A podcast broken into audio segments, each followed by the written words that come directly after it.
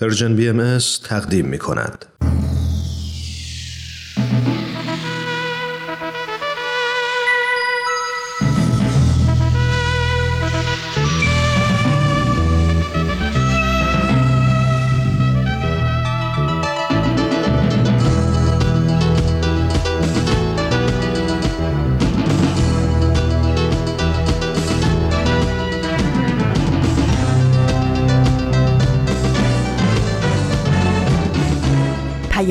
دوست.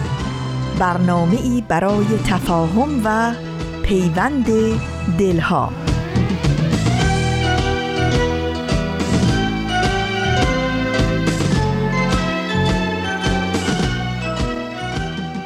عرض ادب دارم خدمت همه شما مخاطبین عزیزمون در پادکست هفت. بسیار خوشحالم از اینکه یک بار دیگه تونستم در خدمتتون باشم. هرانوش هستم. درود و سلام منم ایمان هستم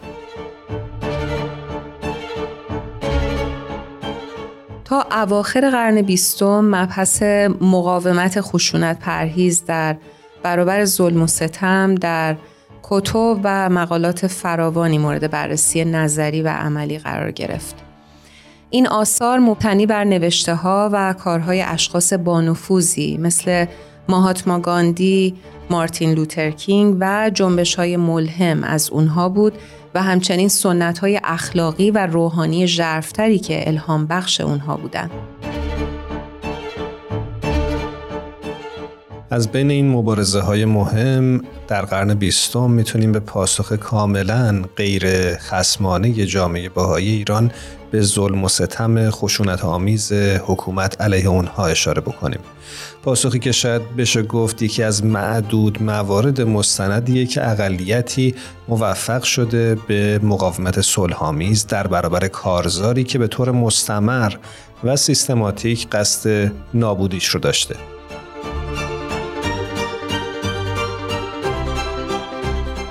عزیزانمون امروز در این برنامه به بهانه انتشار بیانیه اخیر جامعه جهانی باهایی قراره که راجب موضوع سرکوب باهایان در ایران بپردازیم. اما قبل از هر چیز بریم سراغ تقویم. امروز جمعه 17 آذر 1402 خورشیدی برابر با 8 دسامبر 2023 میلادیه و شما با پادکست هفت همراه هستید. بریم سراغ ایستگاه خبر هفت.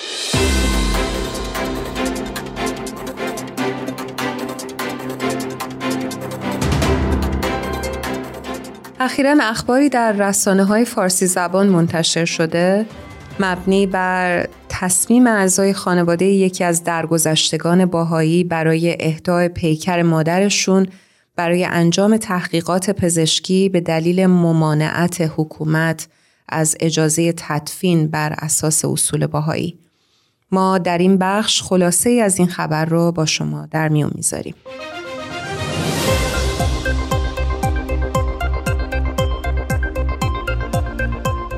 کامران رحیمیان یکی از پسران آفاق خسرویزند که چهارشنبه یک آذر درگذشت در یک پست اینستاگرام خبر داده است که پیکر مادر خود را برای تحقیقات به دانشجویان پزشکی اهدا می کنند.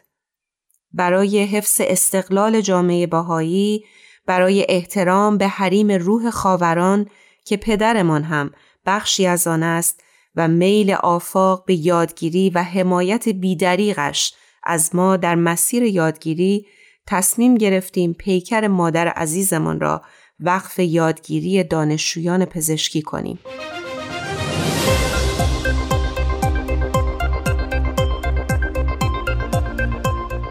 به گزارش فعالان حقوق بهایان حکومت ایران به خانواده رحیمیان اجازه دفن مادرشان آفاق خسروی زند را در آرامگاه بهایان تهران ندادند و آنها را مجبور به دفن مادر خود در محوطه گورهای دست جمعی خاوران کردند. برای همین کامران و کیوان رحیمیان تصمیم گرفتند پیکر مادر خود را برای تحقیقات پزشکی اهدا کنند.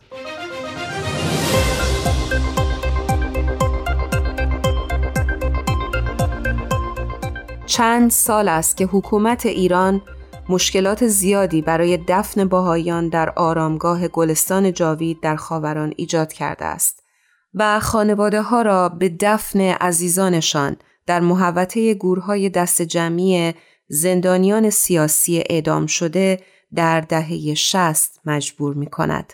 گورستان خاوران در جنوب شرق تهران مجموعی از چندین قبرستان های دینی از جمله گلستان جاوید قبرستان بهایان تهران است. حکومت ایران در دهه 60 زندانیان سیاسی اعدام شده را مخفیانه و بدون اطلاع به خانواده ها در بخشی از خاوران در گورهای دست جمعی دفن کرد.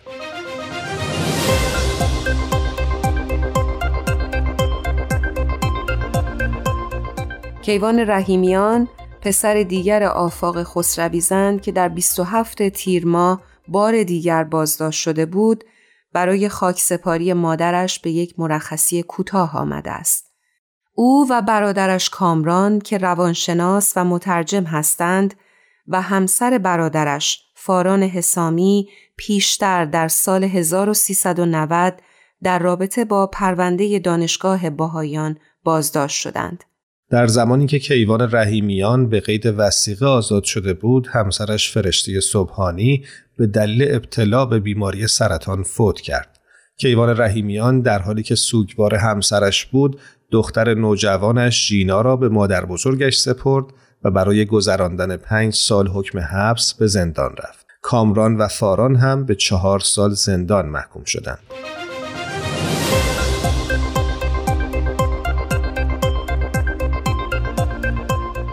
کاربران بسیاری پس از درگذشت آفاق خسرویزند از او به عنوان زنی مقاوم و صبور یاد کردند که همواره در زندگی در برابر رنجهایی که حکومت جمهوری اسلامی به او و دیگر شهروندان باهایی تحمیل کرده بود ایستادگی کرد و حامی فرزندان و نوههایش بود.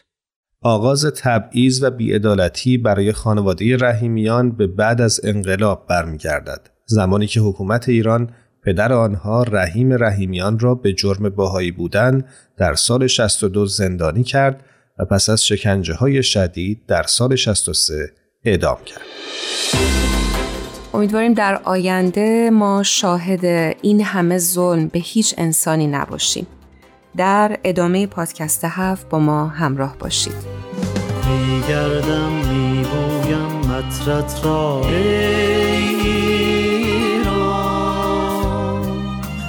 بیتابم می‌خوانم شعرت را. ای درمان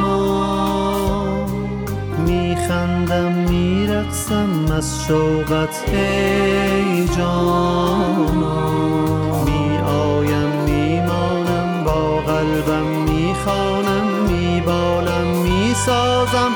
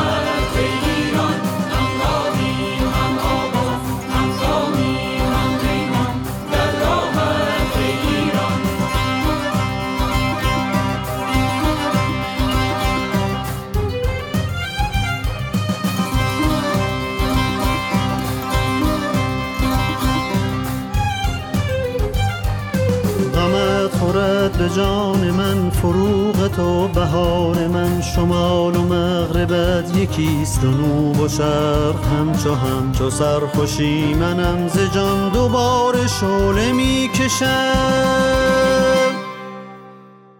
آقای فریدون وحمن نویسنده و پژوهشگر تاریخ آین باهایی در بخشی از پیشگفتار کتاب 160 سال مبارزه با آین باهایی می نویسند این کتاب گوشه ای از تاریخ سوخته و پایمال شده کشور ماست. تاریخ سرکوب بیرحمانه دینی که از ایران برخواسته. تعالیم و آرمانهای اصلاح جویانه آن می تواند تحولی بنیادین در فرهنگ و مفاهیم و باورهای دینی مردم ایران به وجود آورد. اما این دین که در بیش از صد کشور دنیا گسترش یافته و احترام بسیاری از اندیشمندان و صاحب نظران رو در سراسر جهان برانگیخته از زمان تولد تا امروز در زادگاه خود مورد سرکوب قرار گرفته. پیروانش با شقاوت و بیرحمی کشتار شدند. اموالشان به تاراج رفته، خانه ها و حتی قبرستانهایشان ویران گشته.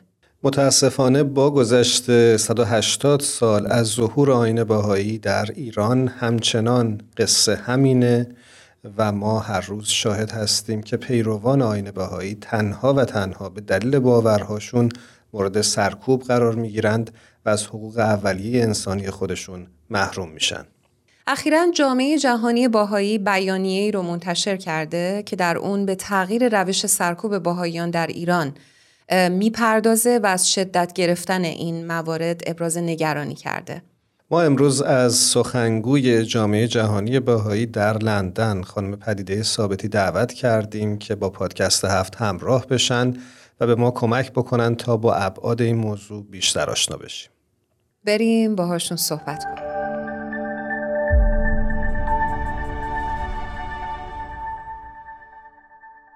خانوم پدیده ثابتی از لندن با ما همراه هستند. خیلی خوش اومدید. درود بر شما. خیلی ممنون متشکرم از دعوتتون در این برنامه. منم بهتون درود میگم خانم ثابتی و ممنونم که با ما همراه شدید. همونجوری که می‌دونید اخیرا جامعه جهانی بهایی بیانیه‌ای رو منتشر کرده و در اون به تغییر شیوه رفتار حکومت ایران با بهاییان اشاره داشته. می‌خوام ازتون بپرسم که ما دقیقا شاهد چه اتفاقی هستیم؟ آیا سرکوب بهاییان در ایران شدت گرفته؟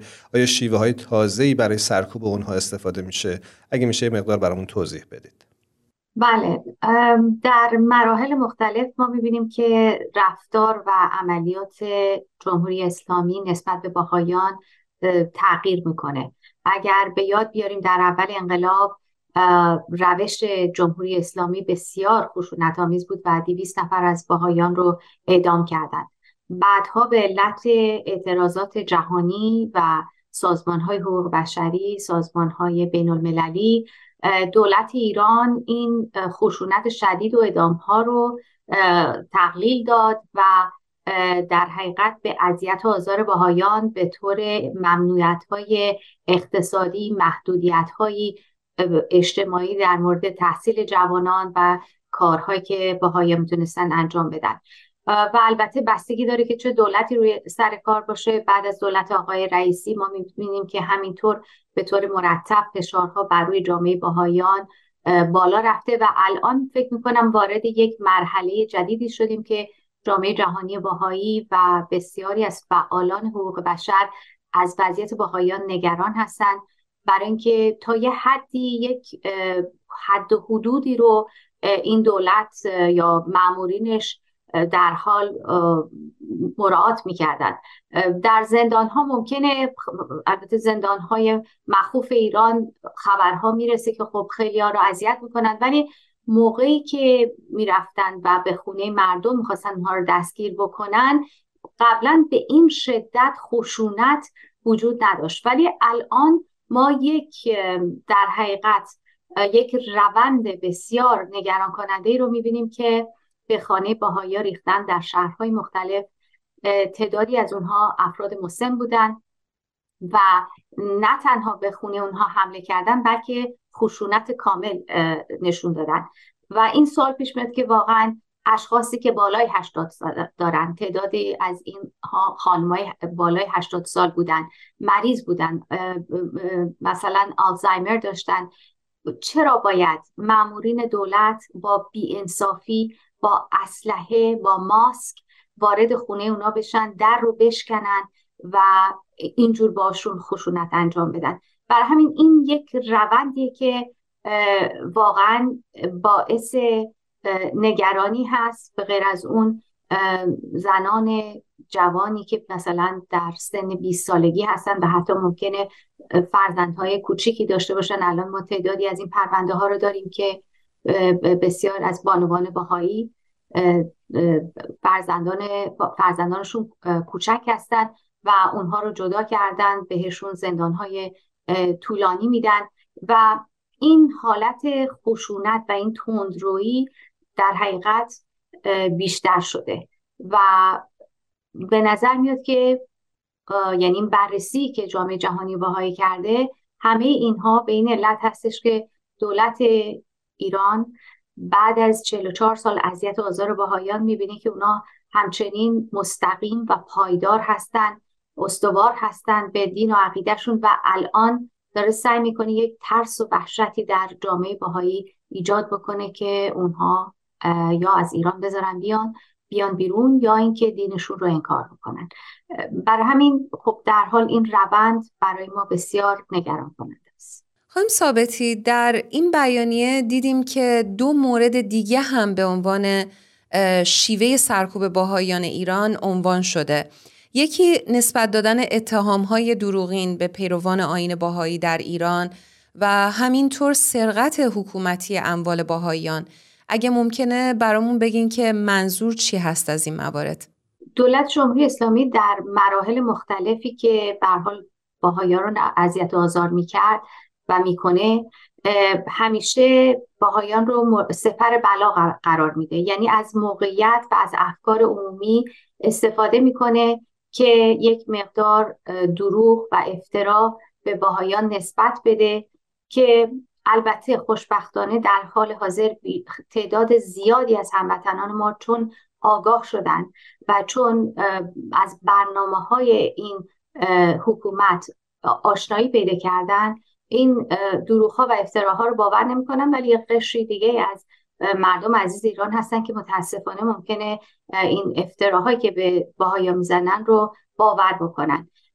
و در حال فکر می‌کنم برای همه جهان و جهانیان و به خصوص سازمان های حقوق بشری و دولت های مختلف ثابت شده که باهایان ایران هیچ در حقیقت قانون شکنی نمی کنن و فقط و فقط به علت تعصبی که این دولت نسبت به اقلیت ها داره فقط جامعه باهایی نیستن که اینجور اذیت و آزار میشن به خاطر عقایدشون اونها رو دستگیر می‌کنه. بله موارد دیگه هم بهش اشاره شده که باز این یه روند جدیده چون در قبل وقتی می‌رفتن به حال یه مقدار کتاب های باهایی یه مقدار کامپیوترها رو مصادره می‌کردن یا می‌گرفتن. ولی الان عملیات اینها به صورت قارت و در حقیقت دزدی واقعا باید حساب بشه. برای اینکه باهایان در شرایط اقتصادی سختی هستند. کاراشون رو که ازشون گرفتن هیچی. وقتی که حتی مغازه هاشون رو بستن به مشاغل خصوصی روی آوردن حال از نظر اقتصادی تضعیف شدن. و حالا وقتی میرن به خونه اینها اصلا وسایلی که مربوط نیست به اونها رو اینا بدون اجازه یا بدون یعنی دستوری در حال اونها رو می‌گیرن و کمتر موقعی پیش میاد که این مثلا پول نقد یا جواهراتی که در خانوادهشون بوده به اونها بازگردانده بشه.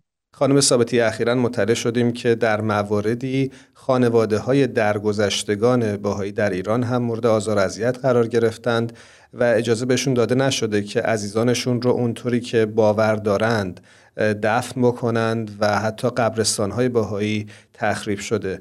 می‌خوام قدری در این مورد برامون توضیح بدید و به ما بگید که چه شرایطی وجود داره. اقدامات دولت ایران در حقیقت میشه به دو صورت بیانش کرد. یک مقدار اقداماتی رو عملیاتی رو انجام می‌دادن در قبل ولی شدت گرفته. یک مقدار در موقعی که با باهایان برخورد می‌کنن خشونت بسیار نشون میدن. یعنی این این خشونت که یک چیزی مضاعف بر بقیه اقدامات دولت ایران هست. و همیشه قبرستان های باهایی رو خراب می‌کردن تعدادی رو مصادره کردن ولی همینجور تعداد مصادره قبرستان های باهایی مثلا الان پرونده جدیدی که ما داریم قبرستان در عراق هست که 120 سال این قبرستان به باهایا متعلق بوده. اون رو بدون اجازه باهایان دارن حراج می‌کنن و هرچی هم اقدام کردن باهایان می‌خوان اونجا رو بخرن برای اینکه عزیزانشون در اونجا به خاک سپرده شدن. ولی این اجازه رو بهشون نمیدن. یعنی حتی اجازه نمیدن که اونها با فداکاری بخوان دوباره پول بذارن و اون قبرستان ها رو بخرن. خیلی ها هستن که چون می‌دونن که با اجساد مردگانشون عزیزانشون ممکنه رفتار درستی نشه الان اقدام کردن به جای اینکه عزیزانشون رو دفن بکنن اونها رو اهدا می‌کنن به تحقیقات پزشکی. یعنی به این حد واقعا اذیت و آزار می‌کنن جامعه باهایی رو. کسانی هستن که خانواده هستش که شوهرشون رو در اول انقلاب اعدام کردن دو تا فرزندشون در زندان هستن و الان این عزیزشون رو اجازه خاکسپاری که نمیدن برای همین خواستن که جسد عزیزشون رو اهدا بکنن. و بر حال این این مسئله شدیدتر شده. یعنی تمام تمام هنوز همه قبرستان ها رو در سرتاسر سر ایران نگرفتن ولی به نظر میاد که این برنامه هستش که دارن و واقعا باعث تاسف هستش. زمانی که جسد عزیزان باهایان رو می‌گیرن و بدون رعایت مراسم مذهبی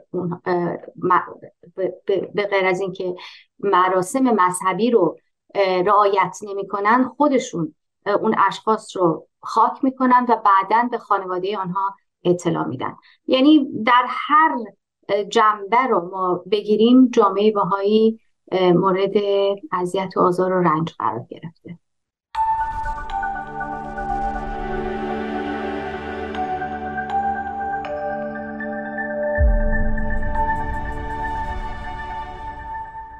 همطور که می‌دونین جامعه جهانی باهایی امسال کمپینی رو تحت عنوان داستان ما یکیست راه اندازی کرده.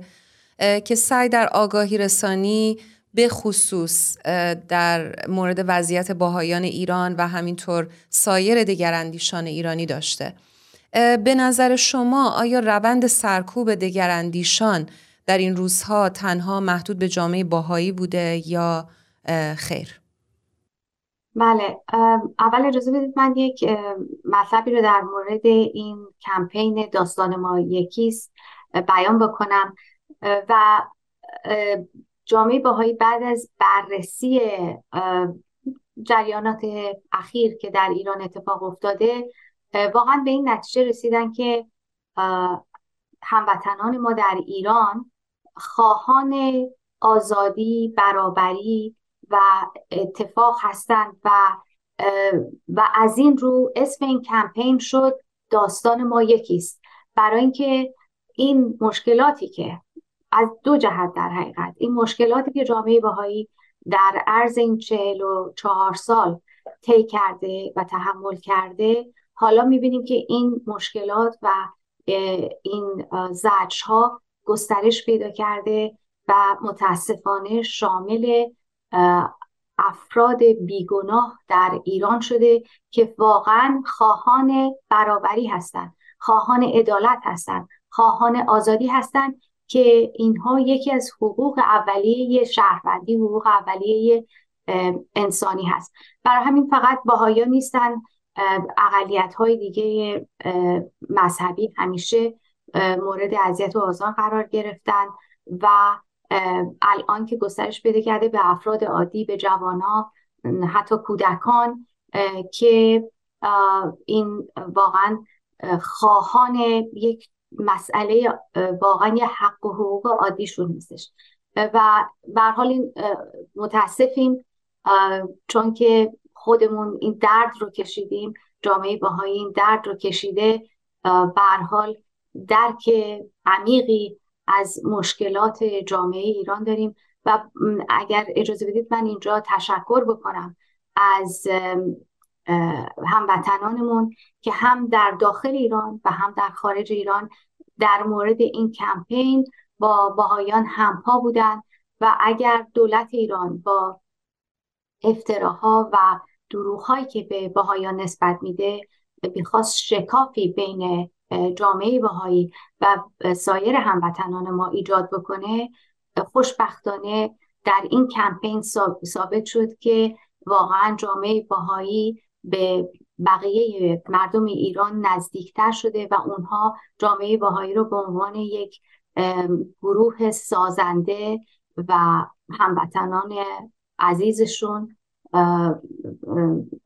حال دوست دارن و بهشون احترام می‌ذارن که اینطور لطف کردن و از این کمپین حمایت کردن. همونجوری که شما خانم ثابتی در صحبتاتون اشاره کردید بسیاری از بهاییان بازداشت شدن در این روزها در ایران و بسیاری دیگه هم با احکام سنگین در زندان به سر می‌برند. به عنوان مثال خانم ها فریبا کمال آبادی و محفش ثابت با وجود اینکه ده سال قبلا زندانی بودند دوباره به ده سال دیگه حبس محکوم شدند و الان در زندان هستند. اخیرا مطلع شدیم که خانم ثابت از داخل زندان نامه ای رو خطاب به مردم ایران نوشتند و در جایی از این نامه عنوان می کنند که اگر حکومت ایران ما بهاییان رو رد صلاحیت کرده شما مردم با ما این کار رو نکنید. می‌خوام از شما بپرسم که اساسا اهمیت انتشار چنین متنها و یا نامه هایی خطاب مردم ایران در چی هست؟ بله اینطور که اخبار به گوش ما می‌رسه و با هموطنانمون در صحبت هستیم می‌دونیم که خانم فریبا کمال آبادی و محبش ثابت بسیار محبوب هستند و اونها رو تعداد زیادی از اشخاص برجسته در ایران در خارج و در داخل ایران اونها رو به عنوان یک نمادی از استقامت و پایداری می‌بینند و برای همین مطمئنا صحبت های آنها تأثیر گذار خواهد بود. این درخواستی که از مردم ایران کردند که بهایی ها رو تنها نذارن حتما تأثیر گذار خواهد بود. ما یک خبری که به دستمون رسید این هستش که در اصفهان تعداد ده نفری رو و تعداد زیادی از باهایان رو که دستگیر کرده بودن معمورین دولتی رفته بودن خانه به خانه به همسایه های اونها با فشار می‌خواستن اونها رو مجبور بکنن که از با این اشخاص که دستگیر شدن شکایت بکنن که بتونن یک پرونده قوی مضاعف بر برحال دروغ ها و افتراهایی که به این اشخاص زده شده باشه یه پرونده سنگینتری تهیه بکنند ولی تعداد زیادی از همسایگان و شهروندان قبول نکردن با اینکه روشون خیلی فشار بوده کسانی هم که تحت فشار بودن و قبول کردن رفتن از هموطنان باهایشون عذرخواهی کردن گفتن ببخشید ما رو بهمون فشار بردن برای همین تمام این صحبت ها تمام این ارتباط برقرار کردن ها و درد و دل ها که واقعا درد و دل مردم ایران هست و همه این درد و رنج رو دارن احساس می‌کنن مطمئنا موثر خواهد بود.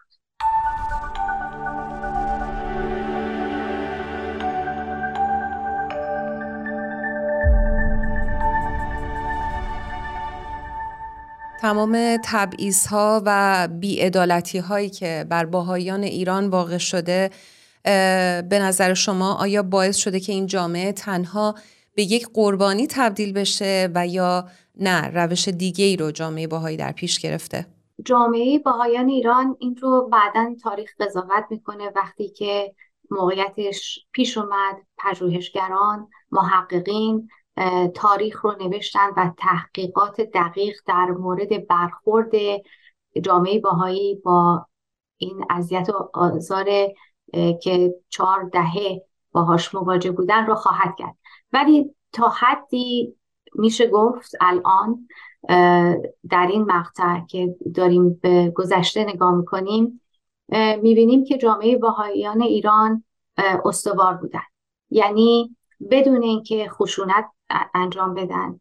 بدون اینکه بخوان یک شکافی بین کسی بندازن بدون اینکه بی احترامی بکنن به مقامات دولتی بدون اینکه تعصبی داشته باشن یا تنفر داشته باشن تونستن که اون ایمان و عقیده خودشون رو حفظ بکنن و این خودش نشون میده که چه استقامتی دارن و انسانهای ضعیفی نیستن. مسئله بعدی هم این هستش که شما باید ببینید که چه برخورده بسیار زیبا و با ابتکاری جامعه باهایان ایران داشتن که مقاومت کردن در مقابل ظلم هایی که بهشون شده به خصوص جوانان باهایی که نتونستن به دانشگاه برن. ممنوع بودن از ورود به دانشگاه. یا اگر وارد دانشگاه شدن بعدا اونها رو اخراج کردن.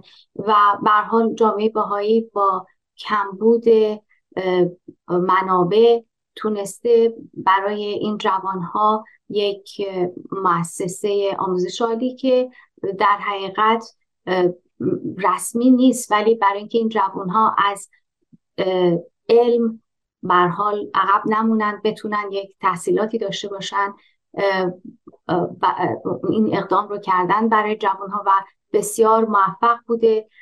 اینها نشون میده که نشون میده که جامعه باهایی جامعه ضعیفی نیست و بسیار با ابتکار و با پشتکاری برخوردی داره در مقابل این همه بیعدالتی و ظلم و مطمئنا این در حقیقت روش و شیوه جامعه باهایی که الهام گرفته از اصول و تعلیمات دیانت باهایی که بدون خشونت با متانت با وقار بدون اجازه دادن ورود کینه به قلب اونها تونستن که این مقاومت رو بکنن و همینطور که می‌بینیم به هر حال جامعه باهایی در سرتاسر سر دنیا در حال پیشرفت است. الان 8 میلیون باهایی در سرتاسر سر دنیا هستن. اول انقلاب این تعداد کمتر بود ولی الان به جرات می‌تونیم بگیم که 8 میلیون باهایی در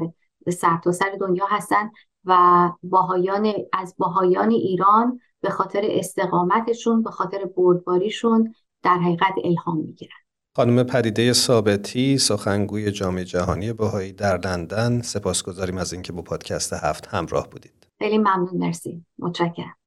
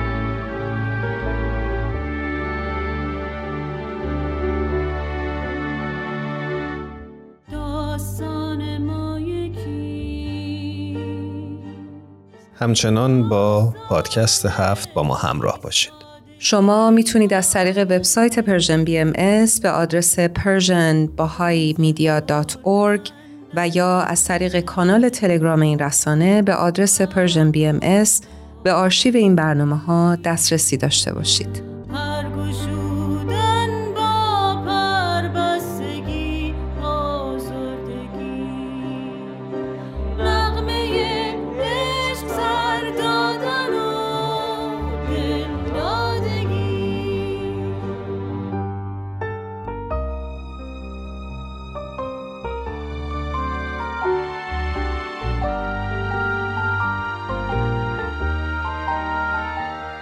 همچنان با پادکست هفت با ما همراه هستید. ما امروز همونجوری که شنیدید در خصوص مسئله سرکوب بهاییان در ایران صحبت می‌کنیم. مسئله که با گذشت سالها از ظهور آین بهایی متاسفانه همچنان اتفاق میافته. مخاطبین عزیزمون دوست داریم برای ما بنویسید از تجربیاتتون در برخورد با باهایانی که می‌شناسید. شاید سالهای سال با اونها دوست بودید یا همسایه بودید و همچنین از تزیقات و ظلمهایی که به این جامعه رفته چی می‌دونید؟ هرانوش اشاره می‌کنند که بخش بعدی برنامه یعنی آین آینه آماده است. اگه موافقی بریم با آنیتا همراه بشیم. بله حتما بریم با آنیتای عزیز همراه بشیم ببینیم این هفته برای ما چی آماده کرده.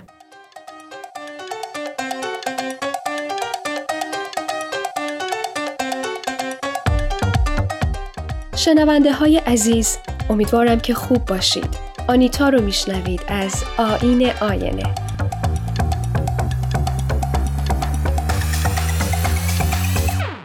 اینجا آین آین است. جایی برای تمرین ساده صحبت کردن و بیان احساسات پیچیده. جایی برای ساده دیدن و تشریح مسائل به نظر بدون راه حل. آنیتا سعی می‌کنه با نگاه خودش به برخی آثار فرهنگی هنری این پیچیدگی ها رو در بسته های کوچکتر نشون بده. صحبت تخصصی از فیلمنامه و کارگردانی تو این برنامه جا نداره ولی بنا بر سلیقه خودم به برخی فیلم ها برچسب برای دیدن می‌زنم و به برخی برچسب باید تماشا کرد. مثل کتابی برای خواندن یا سرگرمی و کتابی برای مطالعه، تفکر و تعمق.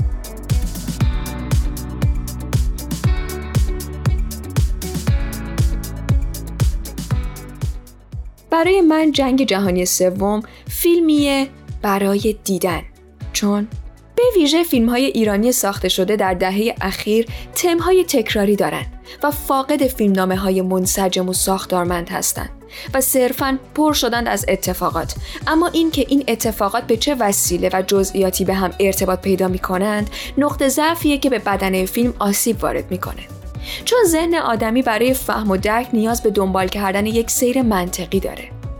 البته میشه هم گفت که اتخاذ این روش آمدانه است و سبک و سینمای یک کارگردان به طور کلی از این ویژگی برخورداره. اما اگر فرض رو بر این بگیریم نکته بعدی که می‌خوام پررنگ کنم درون مایه این فیلم هاست یا موضوع فیلمنامه ها که اکثر قریب به اتفاق اونها خیلی رئال هستند و در نبز مردم جامعه ایران نفس می‌کشن. بنابراین اینجا یک جهتدهی مهم در حال رخ دادنه. اینکه من به عنوان یک هنرمند یا تاثیرگذاری که قلم در دست دارم واقعیت ها رو چطور می‌بینم و چطور نمایش میدم و ذهن مخاطب رو چطور پرورش میدم. بنابراین این همون نقطه ایه که من رو از تماشا دل سرد می‌کنه.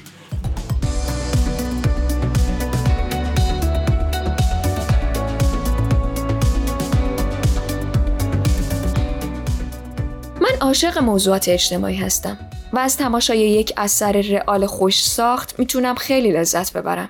به خصوص اگر سازنده و پردازنده با تیز بینی طرح مسئله کنه یا خیلی دلیرانه فقط مثل یک آینه منعکس کننده یه چیزی باشه که در واقعیت هست. صرف نظر از اینکه خودش از این واقعیت طرفداری می‌کنه یا نه یا منفعت خودش رو در پخش این واقعیت پیدا می‌کنه یا نه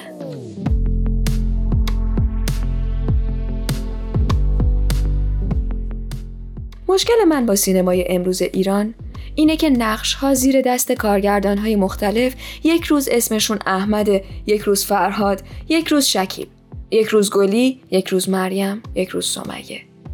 چیزی که توی این فیلم می‌بینم تکرار مجدد شکست یک انسانه که دارایی ها و دلبستگی های خودش رو از دست داده. مثل همیشه همچین فردی کم تحصیلات به نظر میاد.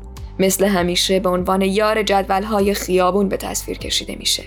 و مثل همیشه این عضو آسیپذیر جامعه که اتفاقا سعی در اخلاق مداری هم داره در تقابل با قشر قرار می‌گیره که در حالی که عینک آفتابی و پالتو داره و سیگار می‌کشه با یک حرف با یک پک زدن به سیگار تمام اخلاقیات فرد مذکور رو می‌تونه به چالش بکشه. و اتفاق بدتر اینه که توی این فیلم آسیب پذیری یک انسان به طور کامل نقطه ضعف او میشه و آسیب پذیری و انتقام جویی با هم به میدون میان.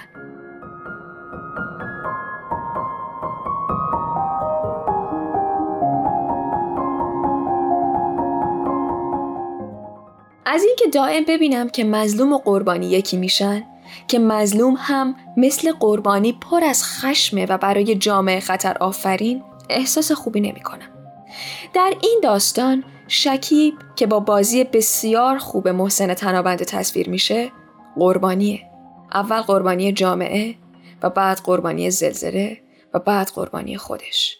و زن زنی که شنیده نمیشه و دوربین انگار از نگاه کردن بهش تفره میره ندا زاره با بازی ندا جبرائیلی میشه مظلومی که ما در نیمه دوم فیلم می‌فهمیم که چه شجاعانه با درگیری ها و کتک کاری ها برخورد می‌کنه. تو پاتو بزن اینجا بیرون من تو رو میندازم زندان. یعنی اینا هم خوش کرد این حالا این به چشم میاد. می‌دونی چی به چشم میاد؟ این که رستگار این همه بازیگر رو ول کرده نقش به این مهمی داده به توی که از دور میدون اومدی. اینا به چشم میاد آقا شکی یه دقیقه آقا شما بی سواد من از گوش میدو آوردی هرچی میگم دروغه. هرچی بی طرف میگه راست چرا؟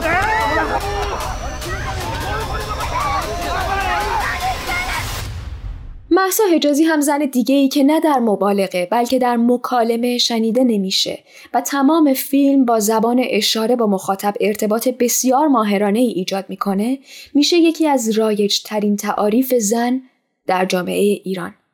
اسیر، بیچاره، بی صدا، گرفتار، ساده و در نهایت قربانی.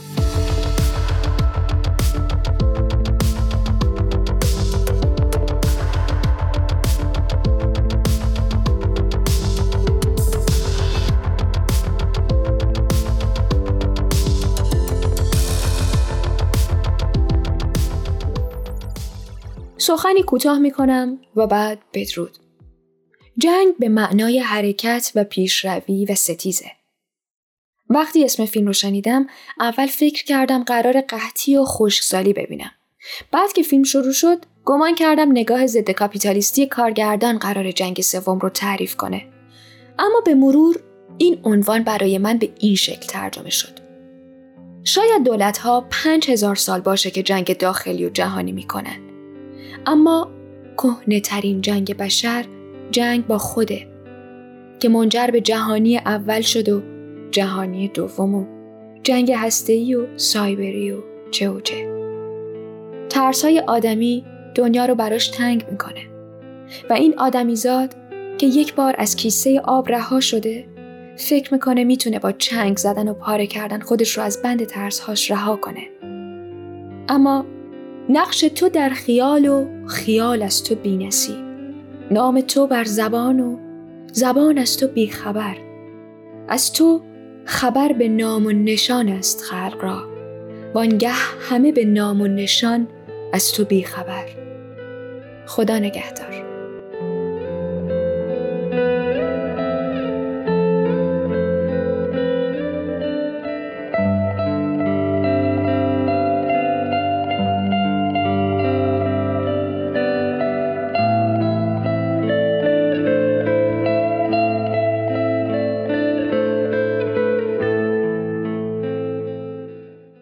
مارتین لوترکینگ در جایی میگه. تاریکی نمی‌تواند تاریکی را بیرون کند. فقط نور می‌تواند این کار را انجام دهد. نفرت نمی‌تواند نفرت را از بین ببرد. فقط عشق می‌تواند این کار را انجام دهد. یک بار دیگه سپاس گذاریم از شمایی که با پادکست هفت همراه بودید. همینطور تهیه کننده های خوب پادکست هفت که به ما کمک کردند این برنامه به دست شما برسه. هر جا هستید شب و روزتون خوش. خدا نگهدارتون.